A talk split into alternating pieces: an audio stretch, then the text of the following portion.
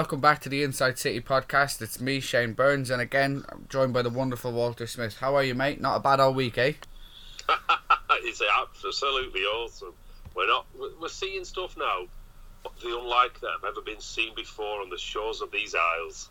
Well, you City are now record breakers after last night, last night's victory. But um, straight, go straight in. Actually, what you just said is the football we are witnessing now the best football you've ever seen from Manchester City side. And without without without the jokes and all that, but you are a little bit older than I am, so you've seen a lot more than I have seen. Well, without a shadow of a doubt, it's the it's the you could put forward the case if you're breaking records. This is the best football, not only by a City side, but any side. You know, since um, since time began, it's, it's the best start to a season not only of the Premier League but of all time. So when you put that into context and you look at the way football's advanced and moved on, it's got to be it's the best start to a season. Yes, we've not actually won anything, but it's the best start to a season by any team ever. So putting that into context, it means nothing if we don't go on and start winning something at the end. But we're certainly setting ourselves up and putting ourselves in the best possible position for that to actually happen. Do you, it's interesting what you just said. Do you feel that this, if this City side wins the league come the end of the season, do you think that this will be earmarked as the greatest, maybe Premier League side of all time, but possibly the greatest English football side of all time? And I mean that based over twelve months. I'm not talking about your whole Shankly's Liverpool based over a decade because we're a little bit too soon for that. But I mean, would this be considered the greatest footballing team English football scene, or do we still have a bit to go because of the Invincibles and things like that? Well, uh, it all boils down to matters of opinion. I mean, what I would put, it, it, and it also depends on how we're going to get on for the rest of the season. Pretty hell, if we carry on like we are, there's no, there's no shadow of a doubt we'll be the best. So we drop uh, in the next uh, 17 games, we drop two points. two right, we're the best. But we've made the best start. If we continue at this pace will be the best team this seen. This will be, will be the best team that this these shores have ever seen. Um, the Invincibles, you know, people talk about the Invincibles and people talk about the '99 United team because you know they, they, they achieved something that was absolutely incredible. Mm. You know, uh, going a full season not getting beaten, and then to actually, well, people say that, and then you think, well, they didn't do great in the cups, but over the course of a Premier League season, it was fantastic. And then United didn't uh, lost more games in the league, but my God, they went on and won a treble. So to be considered the best, I think you've got to do it in Europe, to be honest, as well. Wow, the European, we've set up to go through to the next round of the, in in Europe, and uh, maybe you know jumping ahead of ourselves or whatever. But surely you couldn't have looked for a nicer tie to progress into the next round with. No, there's no easy ties in Europe. I mean, some are easier than others. That's obvious. I mean, we had Barcelona back to back, you know, in both years, and we got beat both years by a truly outstanding team. And we, we beat Paris Saint Germain, you know, and then we go out to Monaco last year. So, no ties are easy, and we need to be hitting form at the right time coming into the games in February, March, April if we're going to truly win that actual competition. You know. Yeah, no, it's a, that's a fair point, and but at the same time, when the draw comes out and you pull out Basel, you have to think that you know the priority can still remain firmly on the league, and a team like last night that played against Swansea should still be able to dispatch Basel. And maybe that's me being naive or arrogant. I don't know, but I just have so much faith in the squad that we have to actually go and find it relatively easy to dispatch a team like Basel, and that that would mean that we're going into mid March before we're looking at games where they're literally bang bang bang bang every three days of the highest highest order, and every every single game mattering so much. Well, I mean, Basel have got a bad bad record against English teams, and and a strong home record. Well, that's uh, what I would. I mean, luckily, I think we're playing the second leg at home, aren't we? Yeah. Yes. But what what I would say is, if you, as a club, go into any of these games with a bit of air of arrogance or complacency, you're going to get knocked out. You know, and I, I think that's what actually happened to us last year. You know, we were five five three winners, was it at, at home against Yeah. uh, Monaco? Yeah. and then we went we went to Monaco and got a bit of a drubbing. Do you think? Do you think that was complacency, or do you just think we were beaten by a very, very strong side at home? Because when you look back at that Monaco team and who was actually in it, and the form, the form of well, yeah, and the form of the players as well, and how weak we were as well in certain areas, it, I wouldn't say it comes as that much of a surprise, and I'm not sure that this side is going to go into uh, the, the Basel game or any other game complacent. Well, I mean, Monaco, it really is a, just a true like whoever's left just turn the light off. You know that team has got absolutely picked apart by you know us and Paris Saint Germain and various other clubs across Europe. Um, I thought, to be honest, after we after we won five three, if you go into an away game with a two goal advantage, normally you're nailed on to go through. But we just turned up and we didn't put out full strength team, number one. But number two, we didn't. We, we, we were naive. We went in and we, we, we attacked them. And it's a case of if you're attacking and leaving gaps behind you for the likes of Mendy and Mbappe to run through, they're going to lap that up all day long. So But have you ever seen a City side actually under Guardiola go into a game and defend a game or try to defend a lead? no, but that's that's the that's the nature of the man. And to be honest, people say this, and then you look at the amount of goals we've let in this year in the league. Yeah. Someone someone was saying that our goal difference is better than any other goal scored by any other team in the Premier League. Yeah, it's And you're thinking, what? You know, Arsenal are in sixth place, are nearer the bottom team than they are the top team. Such is our. They're 19 points behind us. Yeah. And we haven't even. Santa's not even said ho, ho, ho. Do you know what I mean? It's absolutely incredible. Well, Santa brought my Christmas present last Sunday, and that's what I want to move on to right now. You're normally pretty upbeat when it comes to derbies, and I remember saying you you you even said to me before a couple of minutes before the game kicked off, four one, put your house on it. You were very confident on the podcast last week as well, and well, you know I, I was made my made my opinion clear in the sense that I wasn't confident, but that's out of pure negativity more than any substantial basis. Well, Were I'm you really-. Were you really this confident last Sunday, a couple of minutes before the game? Well, if you want to predict the future, you look at the past, and we've been absolutely hammering teams left, right, and centre. And we've also looked what I, I consider we've got that winning mentality as well. Um, to me, the derby this year was pretty much a carbon copy of the derby last year. Yeah. And the reason being for that is we absolutely battered them in the first half. I mean, it was just absolute destruction, which was the same as last year, but we scored the two goals last year. And they capitalised on a mistake. It was Bravo last year, and it was Delph, Delph this this year. year. Yeah, yeah. So they got a. They only scored the goals we allowed them to score through mistakes, and we absolutely, you know, we took them took them apart. I mean, I don't know how. I've not spoke to any United fans. I've got United mates, but I don't ring them up because, you know, they, they, they didn't chastise me when, when times were bad.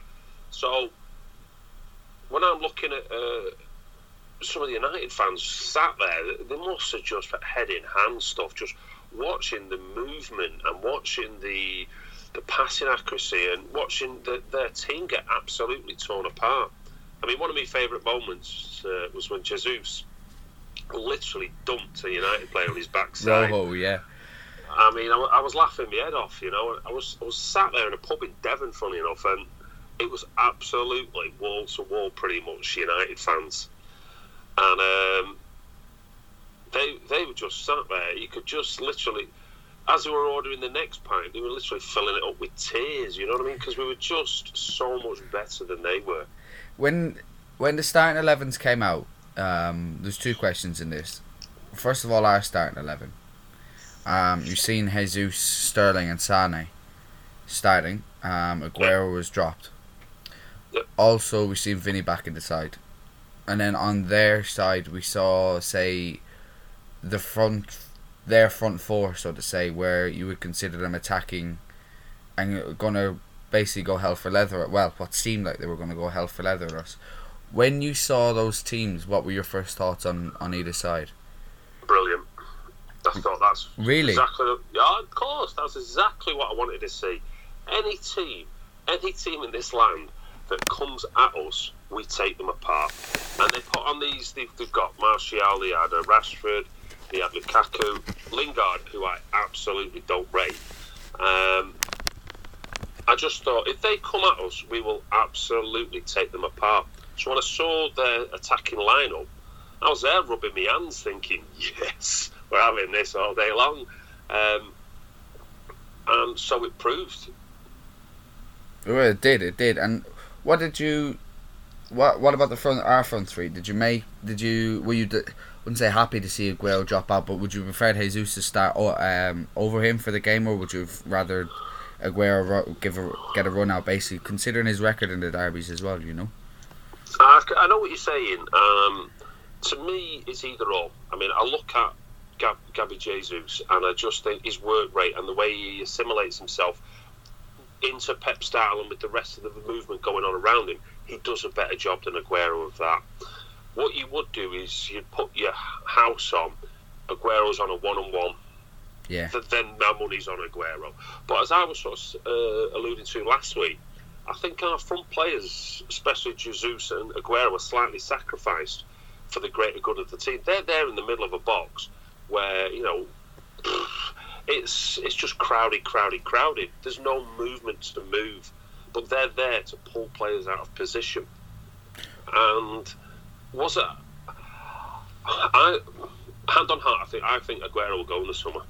Yeah, I I, I echo. That. I will definitely echo that, and I think because I think ne- this summer will be the final chance we have to um, get some decent money back in return for him, because I think the year after next he's got a year to run in his contract, and his form his form may or may not be of that level. So I can see City cashing in this summer and.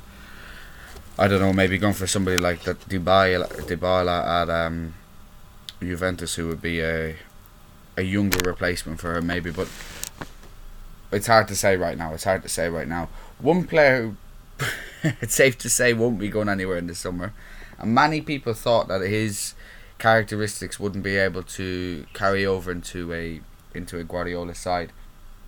And if he can come up against both Matic and Herrera go physically man for man with them come out on top and still manage to score as well.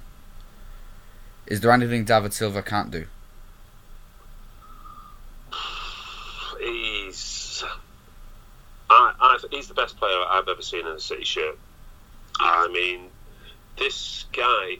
Well, I, I've said it for years though. Uh, the idea of when I'm looking for my man of the match, I don't even consider Silva because in my head he's automatically won it. It's the next player I'm sort of looking for. It's been like that for years. When Silva's out of the team, you can feel there's a drop, and you know people were lauding up Kevin De Bruyne at the start of this season, and he, you know his form will go slightly up and down because he's a bit younger. Silva doesn't. He's consistent the whole time. Um, he's out. You know, he, he's the best buy. Well, he's the best player, so he's the best buy we've under the Sheikh Mansour era. But he's also the best player that I can ever remember playing in a, a City shirt. And the other thing about him is, I love this. When he first, when I first seen him getting his, head, he had all his head shaved. You, you could sort of think, oh God, what have you done that for? but it's it seems to be like the, is it the opposite of Samson in the Bible? He's had his head shaved and he's gone on to be ten times stronger. He looks a little bit like a hard nut now, and he's just. But he's playing like that, isn't he? He's he's Yeah, yeah, like yeah, yeah, you look at that. You look at that first half against United. Um, anytime we had the ball or we dispossessed the ball, he was the one. Him and De Bruyne were the two leading the charge constantly. But more often than not, it would seem to be Silva who was going in for those niggly tackles and getting away. He seemed to be outpowering uh, Matic uh, quite often. Now, I'm not a big fan of Matic. I think he's a little bit overrated. But one thing he isn't short of is strength and power to be able to keep players away from the ball, almost like Yaya Toure was so good at. But this little guy who was who you consider a slick playmaker, feeding the balls into channels, basically ticket the engine in the side. He's doing the the role of a box to box midfielder like Yaya Toure used to do under Pellegrini. It's the transformation is remarkable when you can, and I think it's probably one of the most remarkable stories of Guardiola's tenure so far because this, as I was saying, this is a guy known for slick passing football, and you wouldn't put the the nit and gritty and the dirty side of it alongside with him. But since he's gone full Phil Mitchell with his hair, it seems to be the hard nut has come in, and it, it's not as in his dirty challenges, anything like that. It's just even his intensity, his desire to win the ball back is is sensational. And him in that first half against United was absolutely incredible, absolutely incredible. Herrera was chasing shadows, literally chasing shadows, and I thought that would be Mourinho's plan. He'd have a decent enough um, plan for those two, for both De Bruyne and Silva to be stopped. But if they were out of the game for a couple of minutes, they seemed to swap sides. The role of Sterling playing as that false nine um, did aid aid the system a lot. I, I feel, but just Silva's overall contribution and then this big game player, it, it was remarkable. It was absolutely remarkable. I'd go as far as saying that was possibly the best individual performance of any player this season, and if not one of the best away performances any player has put in in the Premier League in the last decade. Oh. And I don't. I'm, I'm not known for speaking very highly of David Silva, but I, I I'm sorry, but that was just sensational last week. Absolutely sensational. Well, he certainly added, the, as we say, the, the nit and grit to his game. Um, I mean, I was watching him. I know we're going to move on to Swansea, but I was watching him last night, and I was specifically sort of watching the way that City sort of set up. Is this idea of we play in the opposition's half? Number one. Number two, many could argue that we're, we're leaving ourselves open to the counter attack. But the thing about Silva, De Bruyne, Sterling, Sane, Jesus, the whole lot, they're not an, they're not allowing players from the opposition to hoof the ball up and move out en masse because they're literally swamping them. They're like piranhas. Yeah. Never mind sharks. They're like piranhas. You know, uh, you, you chuck a lump of meat in on a rope and then you pull it out five seconds later and there's just bone. Well, that's almost similar to the way that City are actually attacking these. They lose the ball, and eight, nine times out of ten, they've got it back within that three or four seconds. They're just swarming, and that's why I believe we're, we're not as susceptible as many would like to think to this counter attack. I mean, City have got, I think, was it 11 goals they've let in? Yeah, yes, uh, 11 and 17, yes, yes. Right, and then during that time, I'm not being funny, we've got Delph playing at left back, we've got Kompany out, we've got Jones out, we've got Stones. Man- sorry, who did I say? Jones. uh, and um, what I'm saying to you is we've got Mangala and Otamendi, and Otamendi was considered a bit of a joke figure and people wouldn't have been overly bothered if we'd have sold him two summers ago or one summer ago, mm-hmm. should I say. But these are the sort of players that are playing within a system, and because of the front sort of piranha instincts of these um, front players, that's actually stopping us and stopping the defence getting exposed.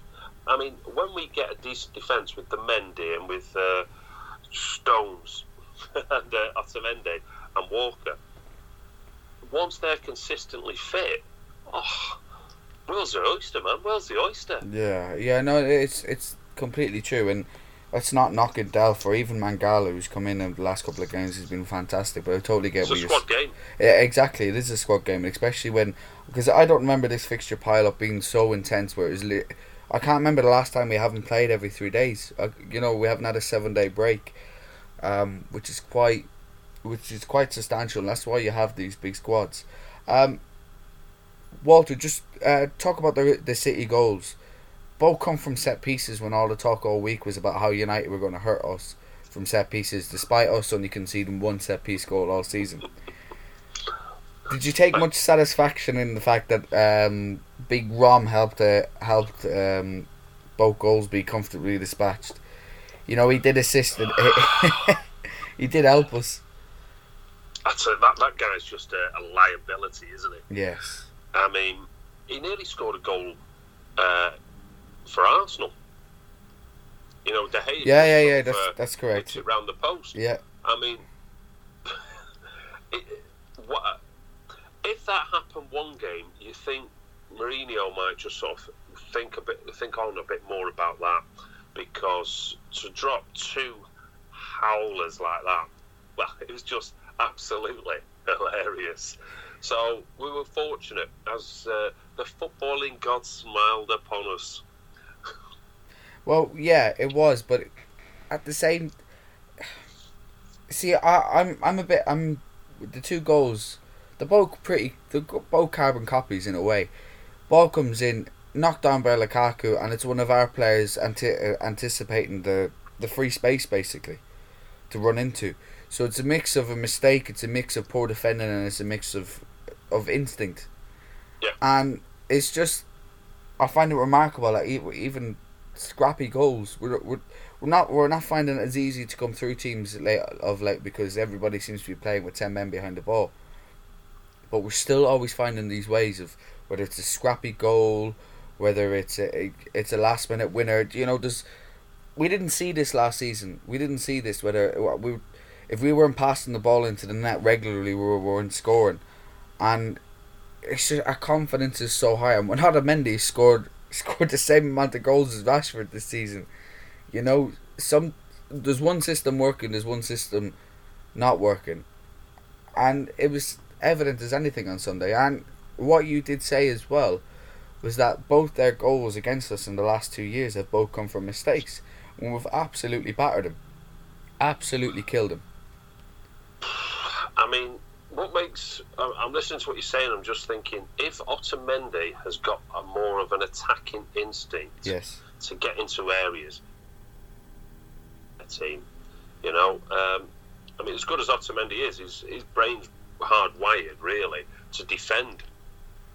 Well, So Yeah, yeah, I, but he's, I don't know, I, I, I, I don't know, I don't know what he's done to players like Otamendi, and it, it's remarkable because he was he was a leader on on, on Sunday, a leader that we haven't had unless Kompany was playing, and it's remarkable, absolutely remarkable. Um, final note on the derby. Well, the ma- the match itself. talk to me about that save from Ederson, that that double save.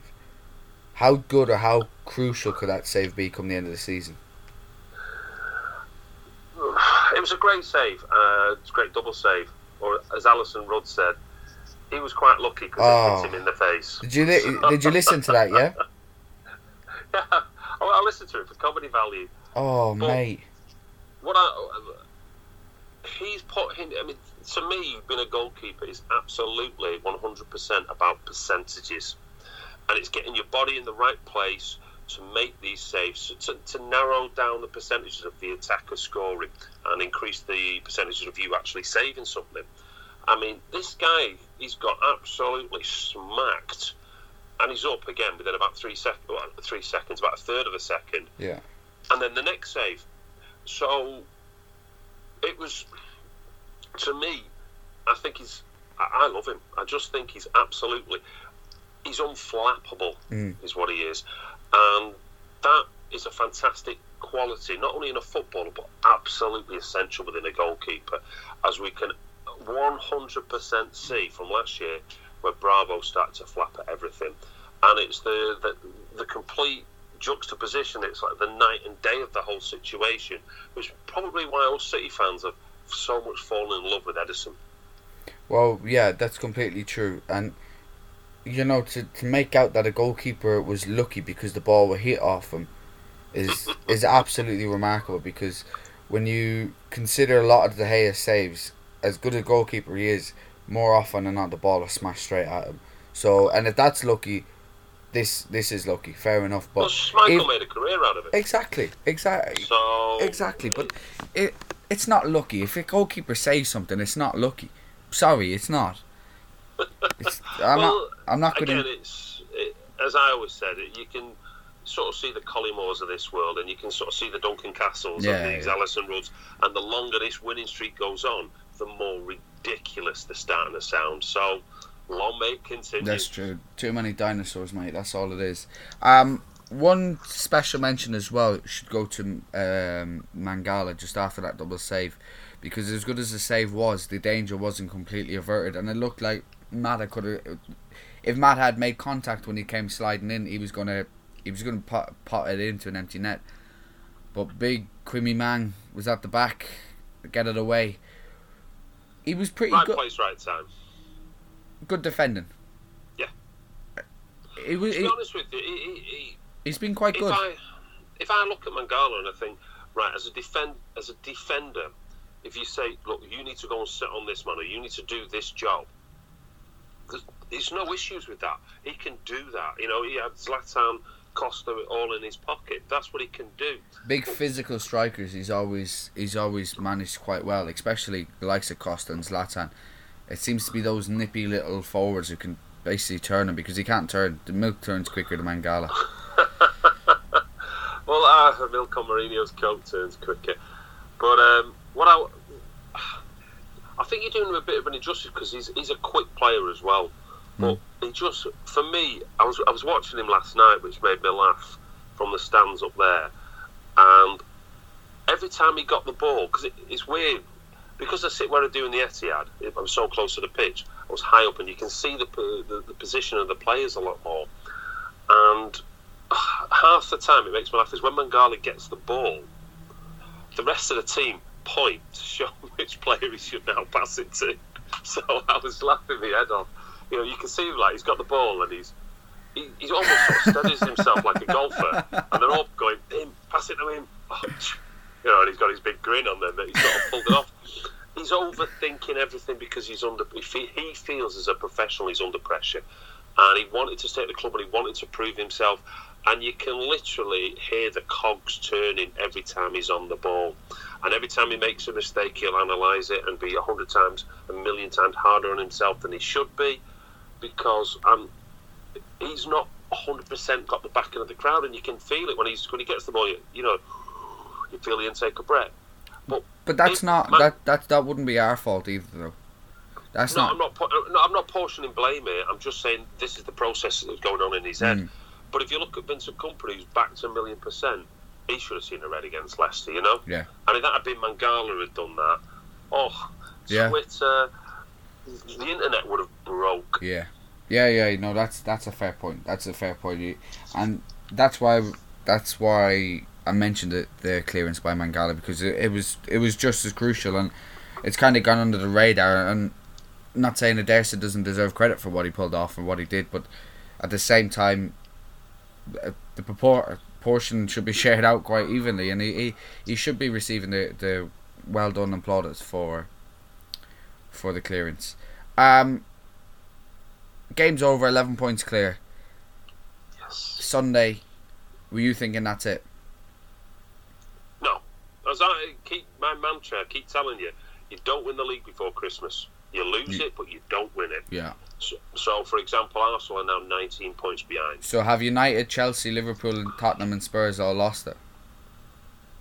No, Okay, we were we were eight points behind United. with six After that- games. Yeah. So, and I, I remember at the time I downloaded a couple of. Uh, at the end of the season, I went back because I'd listened to all the City podcasts a million times. I'd watched YouTube a million times, and you know you've got all that summer of just basking. So what I did is I went actually back and downloaded a few United uh, episodes from that weekend, United podcasts, and with the hindsight, it's some of the best comedy. I was killing myself laughing. You know, I'd be sat there on a bus and I'd just burst out laughing, and you know, you just see people looking at you like, "Bus weirdo, bus weirdo," and, I- and I didn't want to.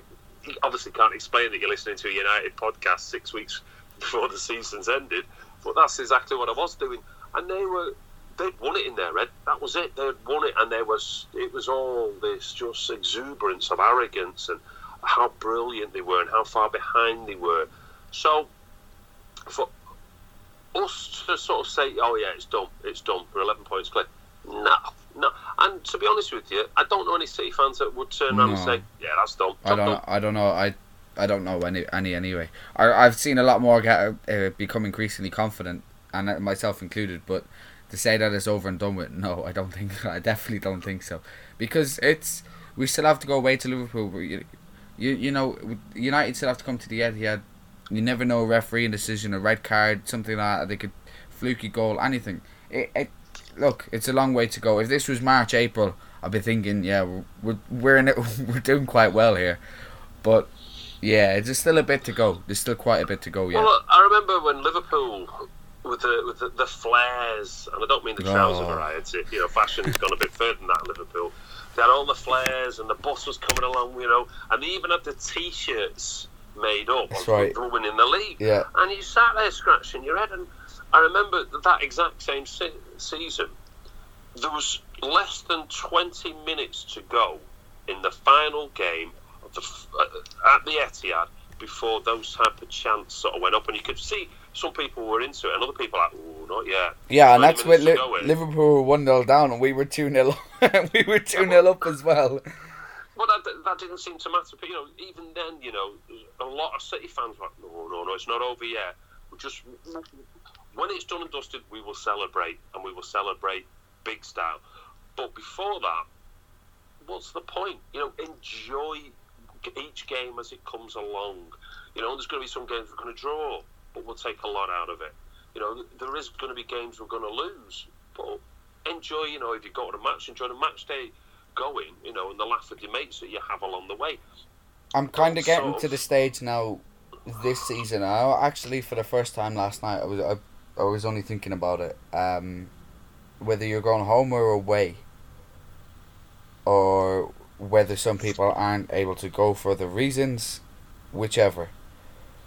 Personally, I, I think we win. The, I do think we'll win the league, and I think that we'll be re- we'll be remembered as one of the best, if not the best, champions England has ever seen. And from now on, I'm going to make sure that I enjoy every single moment this season has to offer because it probably isn't going to get much better. It really probably. Drink it in. Dre- Exactly, exactly. And the football being played at the moment is just outstanding. And as you were saying, this this this whole thing in City that the overcautious City fan. But if you can't enjoy now, then I'm not sure when you when you are going to be able to enjoy it either. To be quite honest, because Well, as I said, I brought my lad along last night, and I, I sort of sat, sat in there and I was talking to him before. I says, "Look, this what we're doing now it is as good as it's ever gonna be. This hmm. is what we're doing now. You're witnessing history. If we win this game tonight, that's 15 games on the bounce. We win one more, and the best Barcelona team that's ever existed did 16, and that was in a weaker league. So, what we're do, what we're witnessing now, is just get a brandy, get a big cigar, have a have a sip of it. Can you? At the end of the season, get that DVD, that Blu-ray, sit there with the highlights, and just enjoy. And if it all goes tits up from now, just watch the first half of it. First half's been pretty special. Um, Walter, what what are your thoughts on, on what happened after the derby at the weekend in the tunnel? Um, do you think that there's an air, of blame on both sides, or Well, I put a tweet out, and it's a case of Jose falls out with the club doctor. Jose, Jose falls out with the Chelsea squad. Jose falls out with, you know, the big stars at Real Madrid. Mm. Jose, you know, he falls out with Conte. He falls out with Wenger. He falls out with. Put a mirror in front of him. He falls out with himself. So the only thing that's the one factor in that's the same in any of this is Jose? is Jose Mourinho Yeah, and it's it, I don't know if it was deflection technique, and I, I- quite honestly, I really don't care. And I don't think it has been though either. I really don't think it has been. Sorry to cut over you. I, I don't. Maybe he did try to use it as a deflection, but I really don't think the media at all have portrayed this game as the as just about what happened in the tunnel, because I do think that everybody's lapped onto the difference in styles, the difference in management, the, the difference in the players, the difference in, in practically everything, the difference in the culture, the difference in Little City to Mega Man United, you know, and he's whether whether it was him that instigated, which it does seem like he's the one that, that brought it from a little a little uh, heated moment, which happens in the tunnel sometimes. And I'm not excusing what what that coach said to, to Ibrahimovic because if he did, it, no wonder he was going to kick off. But you know, lifetime contract for him at the same time. Do you know what I think of all of this? We've gone there, we've just destroyed their team, we've demoralised their fans, we've gone into the tunnel, we've turned the music up loud. Somebody's thrown oat milk over Jose Mourinho for being an ass. Where's the downside? True, very true. And at the You same I mean? at the same time as well, you know, I was speaking to one of one of my United mates, um, and I was saying to him, and he said, "Oh, he was disrespectful from City," and I said, "What? What part was disrespectful?" So they're playing music with the door open. I said, "They're not fourteen-year-old boys, and the mum mum is shouting up the stairs to turn it turn it down." He said he could if if it was the case, he could have somebody could have closed the door. He could have walked in, and just said, "I'm just closing the door," whatever. He physically went inside the opposition dressing room. You don't do that. You don't do that. And Paul Dickov um, put a tweet out afterwards saying only one manager in his whole career ever came into the opposition changing room, and it was Graham Souness when he was at when City beat Blackburn. When when every City fan there was a quarter of a million City fans up on the hill Oh yes. at that game, and uh, he said he came in, he shook everyone's hand, had a drink with them, and wished them well for their following season. Said, and that's the only time any manager's ever come in. Who the fuck does you he think he is that he can step inside? And he's the cheek then to turn around and, and question Ederson for grabbing him by the arm and flinging him out. I mean, Do you know what? Do you know what makes as I, I always say, you can imagine Ferguson the way he worked, and you know he was a great manager. He'd have had this. He'd have had that dressing room silent, and by, by I mean dressing room his own, Mm. and he'd have just been there, literally punching the wall. Listen to this, boys. Listen, listen to what they're doing yeah, this could be us. We're not letting them away with this. Who do they think they are? And he could have gone off on some Churchillian speech and got that United dressing room. Because when we hammered them six one at their place, that was that was a turning corner for them for the for pretty much near enough till the end of the season. yeah, They went on this massive mad run. yeah, yeah. You know, and Ferguson would have been playing that video. And if Mourinho had half the talent that Ferguson ever had, he would have latched onto that and he'd have just turned that to his own advantage. Instead, he'd made an ass of himself. And, you know, instead of the third season where things are going to implode for him, you can imagine things going, Absolutely. ah, Absolutely. Wouldn't it be great? Did you see the Daily Mail's um, re- reenactment of what happened? The, the JFK assassination type.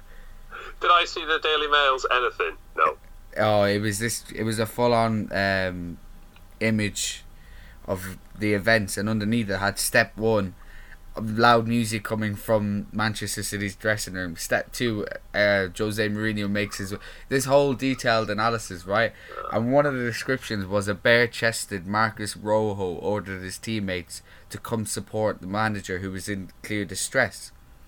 So afterwards, I don't know if you know it, joe.co.uk, the the website, one of the writers did his own mock up of what happened. And step four was it was changed. It was a bare chested Duncan Castles came to the aid of Jose Mourinho. with a Twitter logo tattoo, and then on one side and the tattoo of Jose.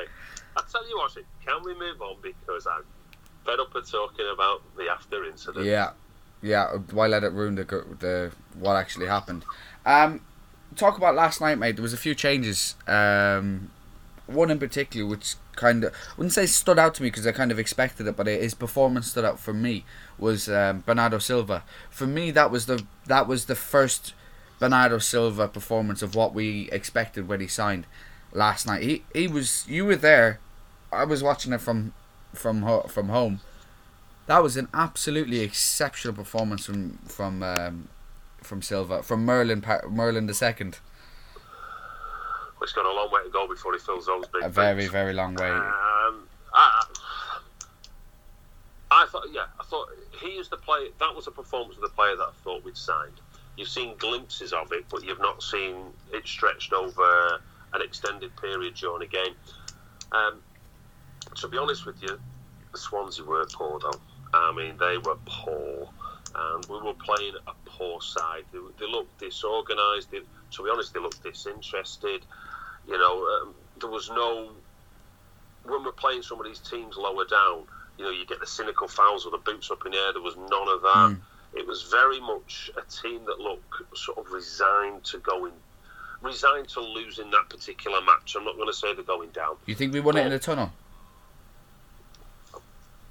Yeah, honestly, uh, uh, they just people had visions of Bony popping up, uh, scoring a goal right at the end, and you know, I thought to myself, you know, that that would be a tip, City 14, 14 games. They're just about to set a unique record. You know, they've just played the derby, and sometimes the, the match after the derby is always a come down. We had to travel by coach all the way down to, you know, I don't know uh, how many hundreds of miles, and just sort of build it in all these factors. In typical City, we would have got a Bony 89th minute goal after dominating, but Pep's changed all that. Yeah. I mean, we won that literally an hour before the an hour before the game when the teams were announced, if not beforehand. You know, it, they looked so disinterested. So it's kind of hard to gauge how how good were City or how poor was Swansea. Yeah, that's a fair point. That's a fair point. But it was it was one thing I'll say. There was a couple of key moments for me, or key points. One was the um, save was was absolutely fantastic when it, it would, the complete deflection on it and for him to adjust his feet so quickly. That was a that was a big big standout for me. Um, two other standouts was a clean sheet with Mangala again at the back, and I, I thought he played quite well. Physically, he, he matched Bony. He did okay. Um, another one which was a surprise to me was Danilo. Um, I haven't been wowed by him or anything like that yet. I, I thought he was good when he came on against Everton and uh, his cross set up Sterling's goal and back in August. And since then we haven't really seen him at right back, bar Napoli and Shakhtar away, and he was not impressive in either game.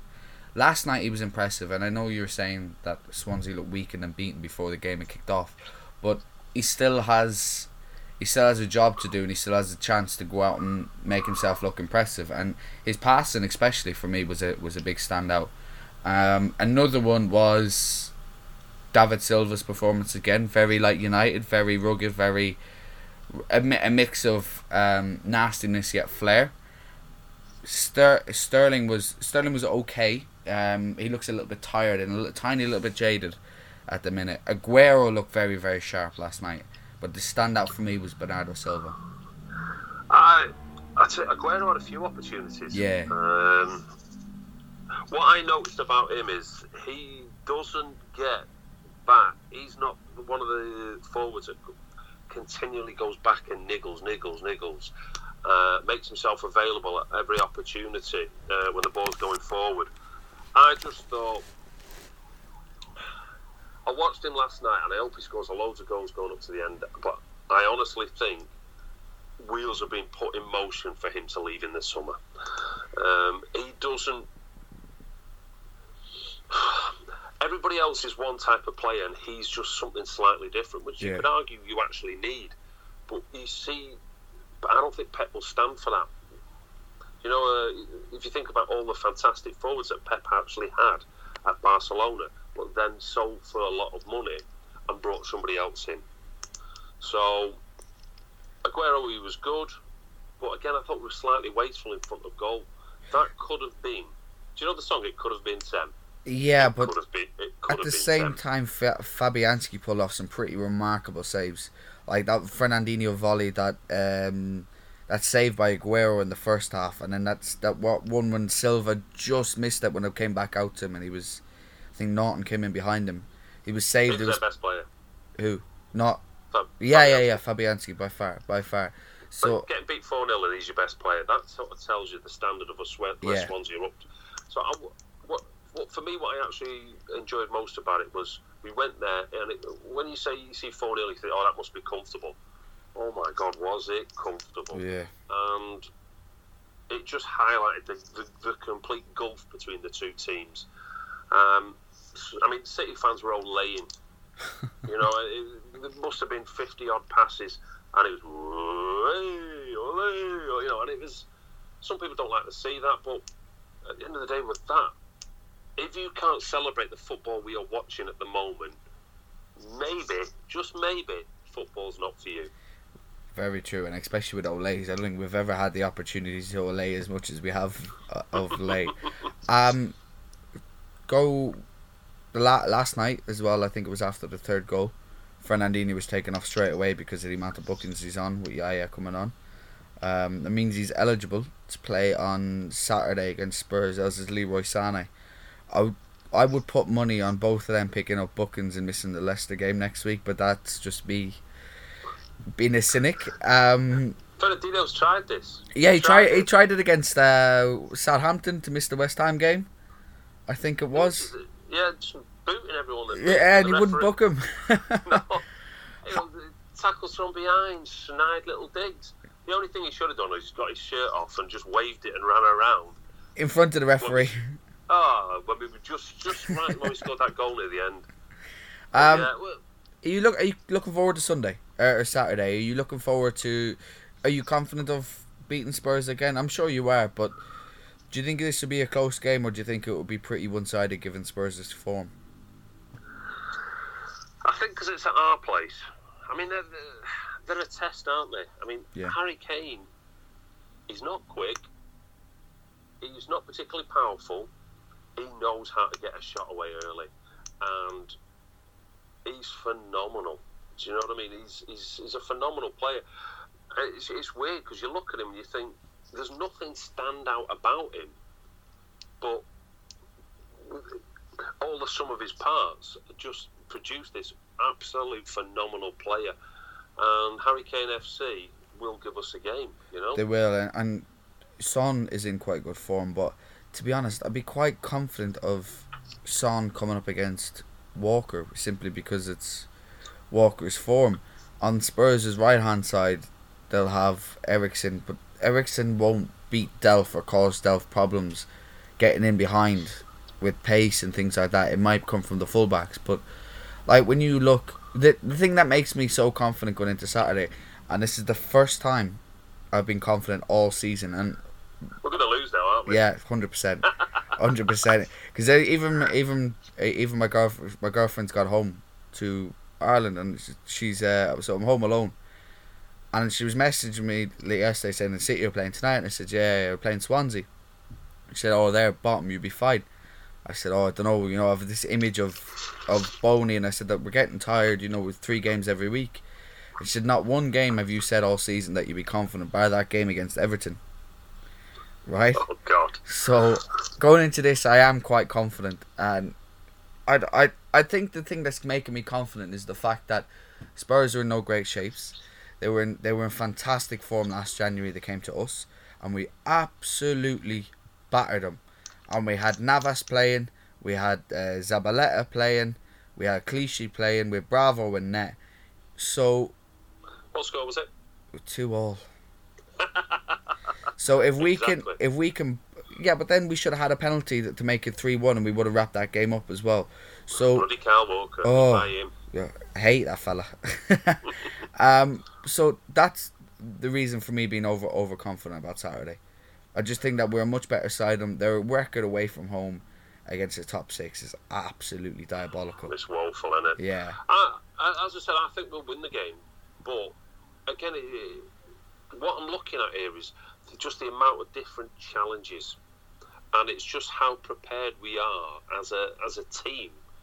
That pep effect that allows us to um, combat the strengths of each individual team that we're coming up against. I'm not worried. know what I mean? I, I wouldn't be worried about him not having a, a plan or not not I will do. Yeah, of course he will. The guy probably has a plan for brushing his teeth first thing in the morning, you know. um, but the fact Spurs have injuries as well. They've uh, Vertonghen, uh, or not Vertonghen, Alderweireld out till February. That young defender Davinson Sanchez is out, and he's been sensational since he's come. So you're probably going to see a back two of Vertonghen, which is pretty pretty special player, and Eric Dier.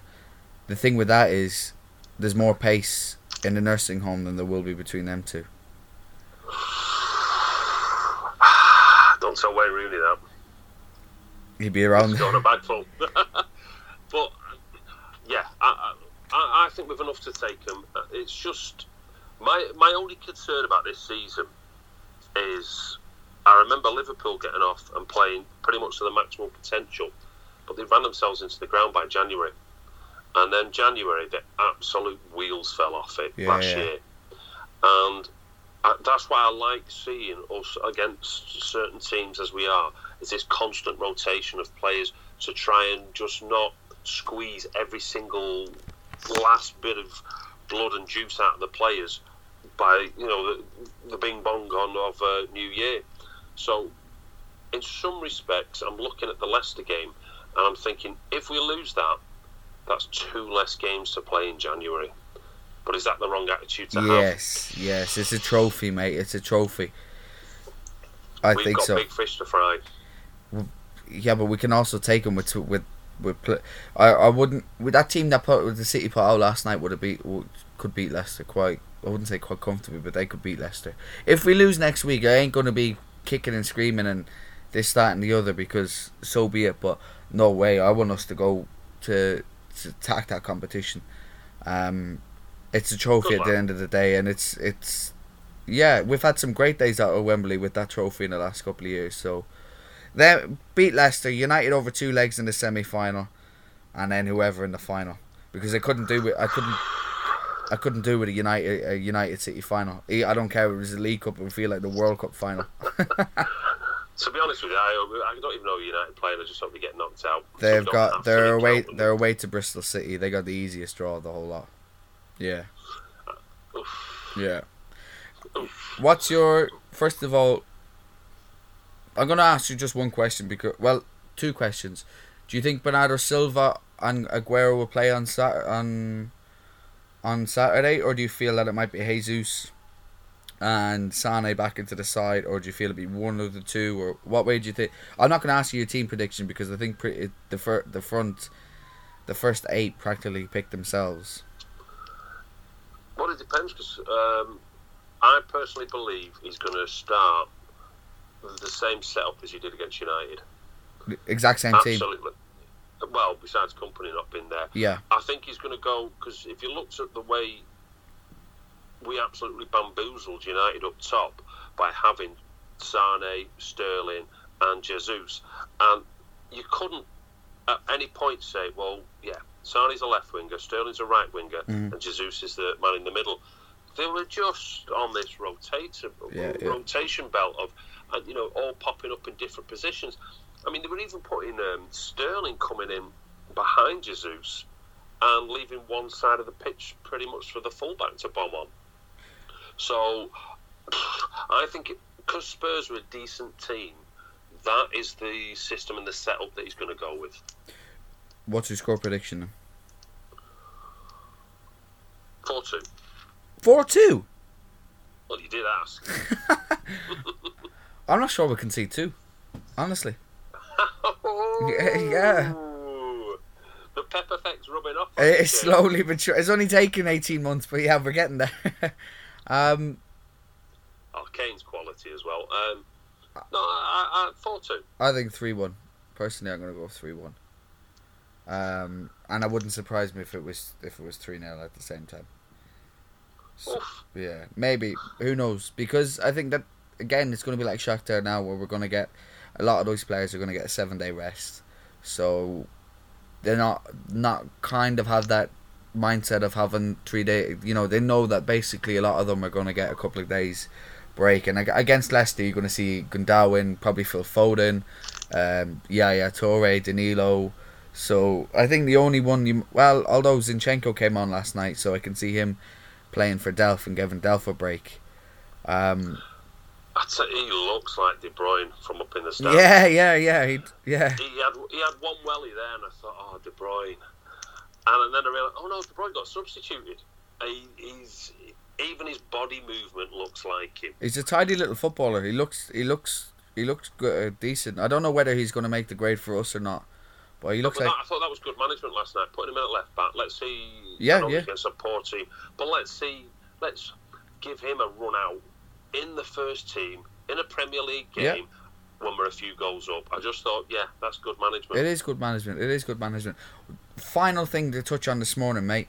Very, very briefly, there was um, a lot of reports this morning from people close to City, um, Sam Lee at goal and uh, Jack Egan at the Daily Mail, both renowned for their um, insight with transfers and things like that. They've both come out with the same story this morning, saying that City are going to attack a centre back, attack the centre back market in this in January, um, with Van Dijk the preferred option.